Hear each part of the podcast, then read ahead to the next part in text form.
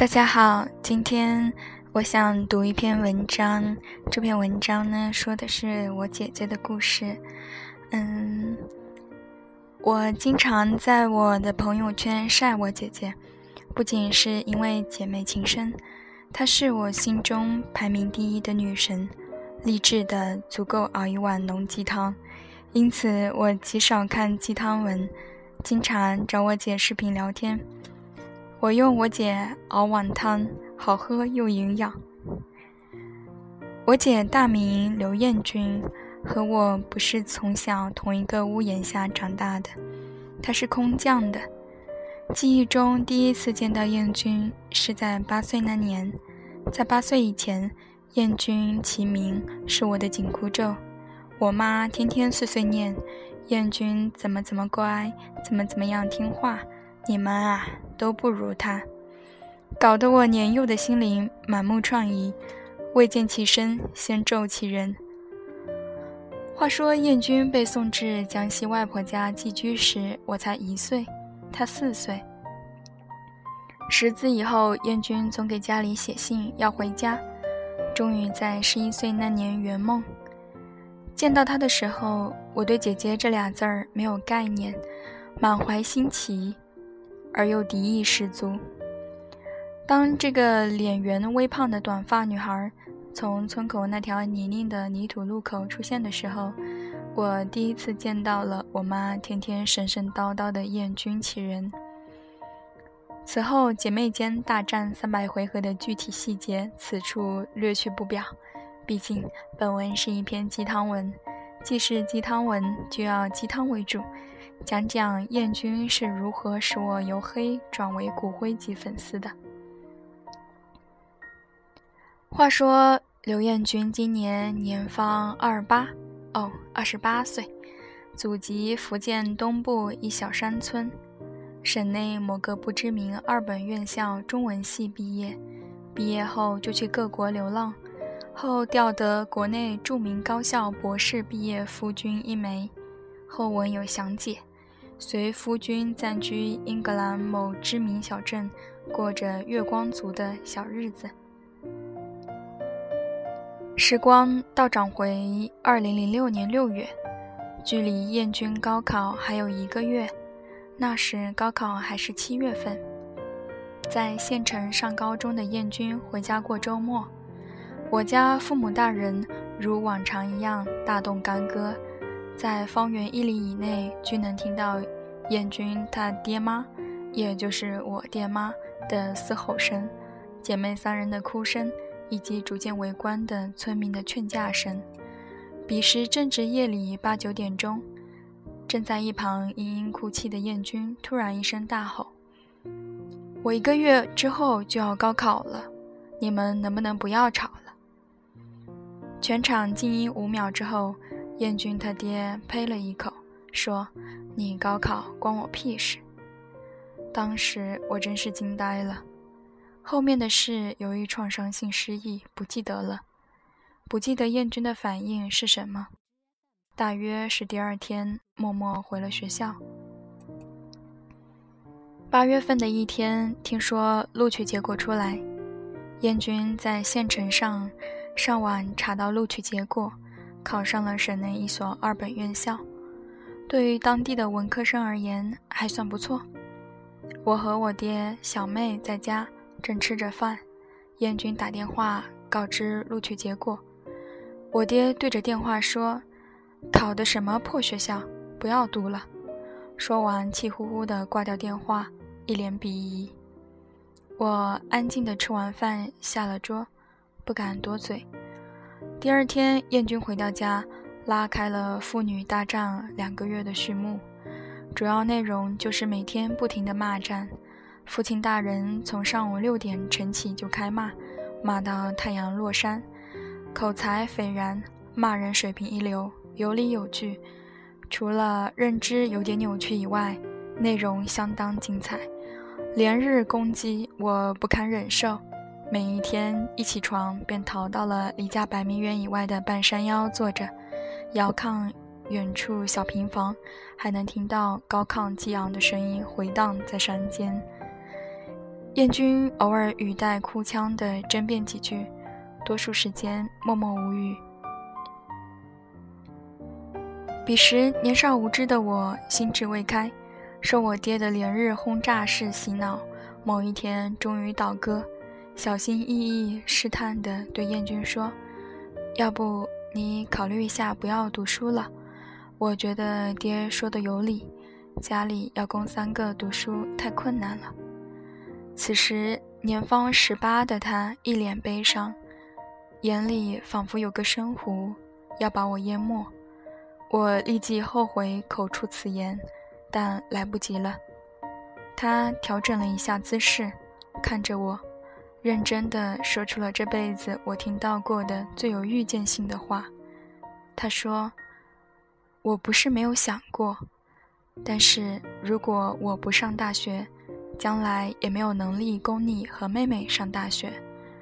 我现在就工作，挣一两千块，刚够自己花。”过几年我一结婚就顾不上你们了。现在回过头去看，后来的燕君支付了我一半以上的大学费用，以及小妹的大学四年的学费，不得不惊叹十八岁的燕君的觉悟。在燕君的坚持不妥协下，加上拉了我妈的支持，终于入学。我犹记得妇女大战接近尾声的那天，我爹被逼急了，说：“你要读，你自己去想办法，我不会供你的。”燕君转身收拾了行李，对他爹说：“你不想供我读，我自己贷款去读。”那娇小的身躯挺拔的像座山。我这墙头草自此黑转粉，骨灰级。到了大学，燕君给予了刚上高一的我极大的支持。他总写信鼓励我。第一个国庆节，燕君和小伙伴们上街发传单，挣得人生第一桶金。发了七天传单，挣了三百五十块钱。节后收到他的一封信，信封里塞了一张二十块的纸币，我拿出来亲了亲，跑到营业厅买了一张 IC 电话卡。专用于给他打电话，他极孝顺，定期给爹妈打电话，对，也包括我爹。为了少花些家里的钱，寒暑假燕君君在学校附近打工，平时兼做两三份家教，每天夜里十一点回宿舍。有个男生想追燕君，每晚守在宿舍楼底下等他，坚持了俩月扛不住，最终放弃了。二零一四年四月，大学毕业之际，燕军说有一个志愿者项目是到菲律宾教对外汉语，他想报名。我家父母均不支持，认为一个女孩子跑太远不好，离家太远，等等。我说去吧，离开这个鬼地方越远越好。最终，燕军报了名，全校一共两个人报了这个项目。与全国其他学员到厦大集训了两个月之后，便去了菲律宾，在马尼拉的一个华校教汉语，一去三年。期间，小妹高考时，他回来照顾了小妹十多天。在菲律宾的三年，他勤于教学，不断学习英语，背新概念英语，看书学习，给我和小妹写了一系列名为《给亲爱的妹妹》的 email。对我进行了全方位的教导，主要是以事实为依据，给我一些人生指导，以避开人生的某些坑。至今仍十分感动其良苦用心。菲律宾三年任期满，下一步何去何从？距离结束任期回国一个月，燕军收到了一封邮件，关于赴美国教学的招聘启事。要求硕士学历或是满教学三年，真是天赐良机。学历不够，年资刚够。面试在北京，若赴京面试，面临的提前结束工作，要承担经济损失两万块。当时因逼近报名截止时间，仅有两三天时间决定，燕君果断决定拿两万块换一个可能的机会。此时方感慨其三年孜孜不倦学习英语的精神，关键时刻派上用场了。因笔试面试全程英语。番外，燕军本科英语四级是五百一十八分，六级四百五十五分。二零一三年八月，燕军飞北京面试完，我和他在北京一家麦当劳碰头。他说：“你不知道，答题的时候紧张死了。旁边的妹子是北语及北京语言大学的英语硕士，还有北师大的对外汉语专业的硕士。”还有好几个都已经是大学老师了，看他们答题哗哗的，我肯定过不了。不自信真是我们的通病。我说你比他们都有经验啊，你肯定能过的。等结果的一个月也是紧张的要死，最后出结果时还有个 bug，好在顺利通过。赴美教书待遇要比菲律宾好许多。在准备赴美的签证材料时，真是惊心动魄，险些不能成行。燕军平日积攒的人品大爆发，各路神仙相助，最终成行，被分到了弗吉尼亚的一个小镇的教会女校，全美国排名前一百的一所高中教中文。在美国期间，燕军开始在专业上大放异彩。笔耕不辍，写了十万字的教学经验分享。对外汉语是一个很小的行业，他对教学的热情让我敬佩不已。重要的是，他越来越开心。他开始分享他的对外汉语教学的经验，给其他有志于从事这个行业的人提供建议，也开始影响其他人。美国第一年任期结束回国，他作为回国的前辈。给下一年赴美的近三百名志愿者做一场教学经验分享。演讲地点在北京师范大学的一个报告厅。我作为骨灰级粉丝，怎能不参加？坐在观众席上，看着台上穿着黑色裙子、满脸自信、能量满满的燕君，感觉他全身都在发光。此处插播一段燕君找夫君的故事。话说，燕军在菲律宾工作第三年，教学任务熟悉顺手，平时英语学习也疲乏了。一日，其在国内某著名大学读博士的好友为其人生大事操起心来，说：“这总在国外也没法找对象啊，要不上我们学校鹊桥飞渡板块争个男朋友？本校盛产单身男硕士、博士。”一门心思搞科研，没心思谈恋爱的那种。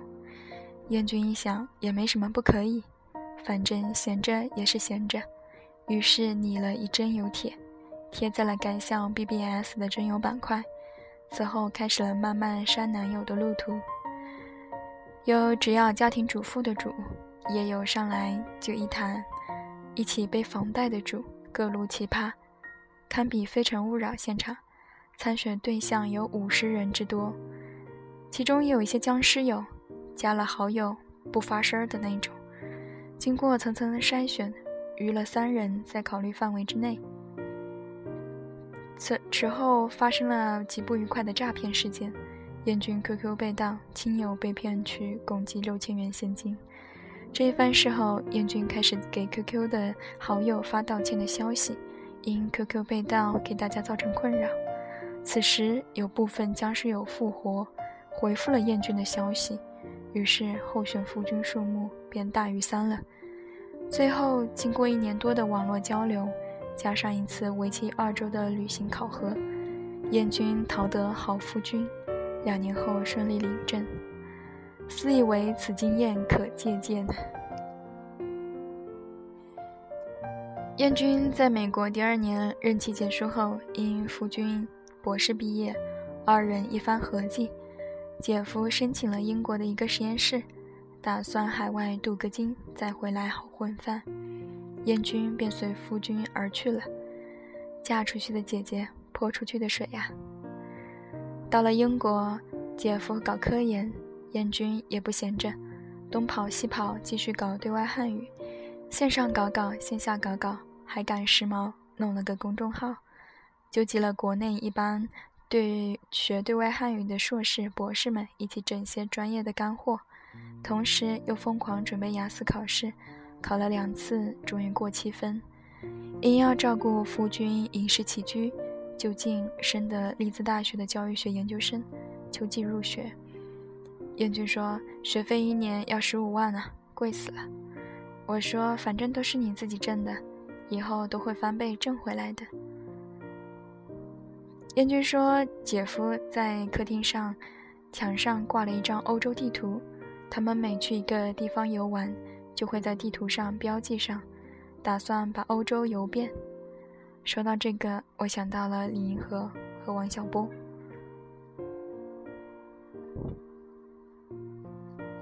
完，燕军的故事就讲到这里。